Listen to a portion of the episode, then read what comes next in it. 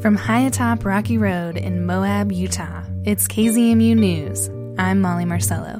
This is your news for Tuesday, March 29th. Moab City is asking what you want for the future of this community. It's a community-wide visioning process that will eventually set up a framework for future land use, as well as economic, social, and environmental decisions in Moab, also known as a strategic action plan. Throughout the coming months, community members will have many opportunities to participate and engage with this process. And the first is a survey. It's up until Thursday, and so far it has nearly 700 responses. Acting City Manager Carly Castle was a guest on This Week in Moab last night to talk about this process, and we'll hear an excerpt of that conversation now. Can you talk a little bit about the importance of the survey and like what it's asking of our community members? Mm-hmm. So my take on the survey is that it is helping us identify important values. And values are sort of the baseline for all the future action because you are checking other decisions against those really core, important community philosophies. Yeah. And it's also just sort of gathering data, like where are we? How are people feeling about the community? What do they like? What don't they like? What do they want to preserve? What do they want to get rid of? Mm-hmm. And it just is that foundation for more concrete conversations like workshops and starting to build I would say that future scenario. I took the survey, listeners, so again, you still have time to take it till Thursday. And there are these open-ended questions, which was really nice too, because I felt like, you know, I think sometimes, you know, going around town, maybe you get upset at, you know, certain things in our town, but you don't really know where to put that besides, you know, just talking to your friends or family members. But you can tell that to the survey. Yeah. Or in things that you really love about living here. I think that's also helpful for planners as well, I would guess. Yeah, it is because it's what we want to preserve, right? What you love. And we don't want to tinker with what works for the community. And the good news is that those survey results will be available online in these data visualization charts, and some of them are interactive. So even as a member of this community, you can go and educate yourself. Like maybe you have really different views or really similar views to the people you share this place with. And again, you know, a strategic action plan, like you said at the top, you know, this is going to help staff, help policymakers make sound policy for the community going forward.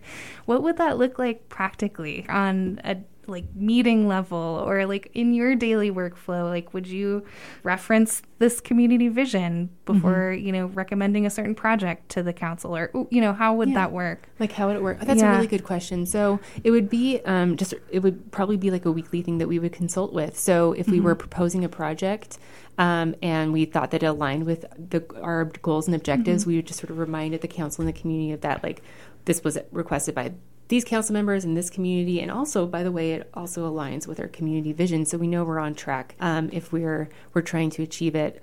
So it might be used sort of passively for that reason. But say, I mean, there's a lot that can come out of the strategic action plan. And I don't mean to try to predict, but it could be that at the end of it, the community says we want 500 new units of affordable housing or what, you know, and, you know, Park City had similar goals kind of coming out of their various planning. So that would actually be something we'd have to go out and say, how do we achieve this? So it would be, you know, something we'd be consulting with, as well as help like manage and plot out each budget year and the kind of staffing levels we need, you know, by 2050. Right. And we'd start plotting that out. Okay, so that's interesting to note that Park City, who went through the same or similar process, not only did they get out, you know, a mission or a vision, like these vague sort of guiding statements, but they got some actual projects. I think like direction. And I mean, they have done it for like housing. They've done several planning projects for those, that kind of concrete number. And I know that Moab and Grand County have also, say about housing, have these sort of concrete numbers, but it just sort of drills it down more. It updates it too. We haven't talked about our housing plan since 2017. So it just sort of updates those numbers. And it could be something like we want X amount of trails, you know, and it's not just about amount. It can be about quality of life, neighborhood development, community investment. So those kinds of big, meaty goals. I think, you know, one thing that I have heard sitting in various meetings in this community, you know, we go through a planning process and community members have a concern, well, okay, this planning process happened, and then this document like sits on a shelf, and then like the next council, you know, forgets about it. Can you tell me about that, you know, how to avoid that scenario with this process? Yeah, that's like a classic and very fair criticism that happens for all studies. And so, I mean, so many studies, so many plans. What I can tell you, like in my position as administrator, and it's a genuine kind of question I have. It's like, what do all of you want? I can get you what you want. I just need you to tell me. And I do hear like one-offs, you know, for sure. It's like, we want more housing. We want like our water resources protected and everything like that. But it is just sort of what is the desired future condition of Moab? So it also helps just everyone kind of get on the same page. And I think it has that ability to orient everyone. And we kind of take it out during, you know, we just did our strategic planning a couple of weeks ago. And we say, here is our community vision. Here are those goals. Here's our strategic planning. Here's our budget. And here's how they all are trying to achieve these goals we all agreed to. And we might update the goals every 5 years or whatever they are. But it's just that it's a touchstone in my mind. In my position, they're very helpful. Now, councils can ignore them, but if this community cares about them and what the work is, you know, hold the council accountable for those things. Acting City Manager Carly Castle. The full interview is archived at kzmu.org. Find This Week in Moab on our program schedule to hear it.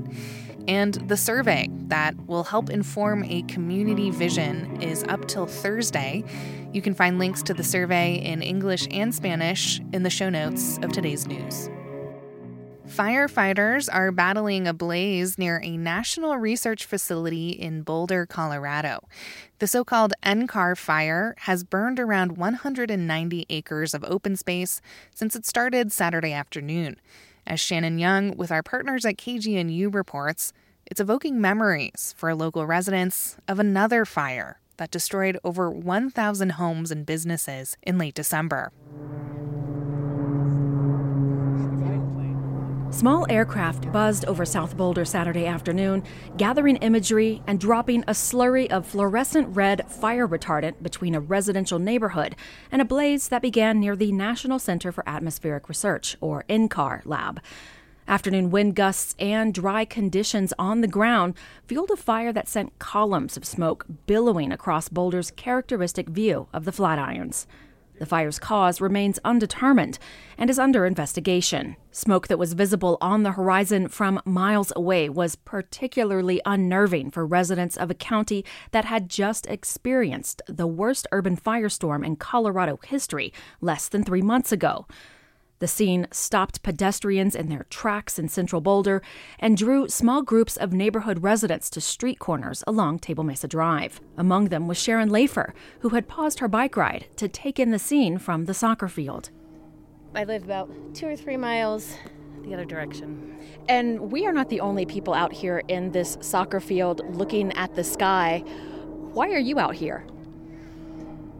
Part out of curiosity, to be honest, part out of little PTSD from the Marshall Fire. There seems to have been a couple of fires in the past couple months, and so I was on my bike and wanted to get a little closer just to get my eyes on it and honestly to see if I had to pack a go bag or just to figure out what was actually happening on the ground. And how fast do you think you'd be able to evacuate if you had to? Pretty damn quick. Scoop up the dog.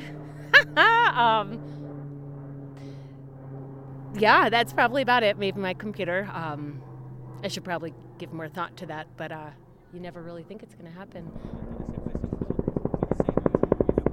As night fell, the smoke thinned and rolled downhill into the neighborhood. By Sunday evening, all evacuees were able to return to their homes thanks to the efforts of around 150 firefighters from more than 24 districts and a stillness in the air. For KGNU and Rocky Mountain Community Radio, I'm Shannon Young in Boulder. And that's the KZMU News for Tuesday, March 29th. Get your community-powered journalism Monday through Friday at noon and 7. You can also find KZMU News anytime online at kzmu.org or wherever you listen to podcasts.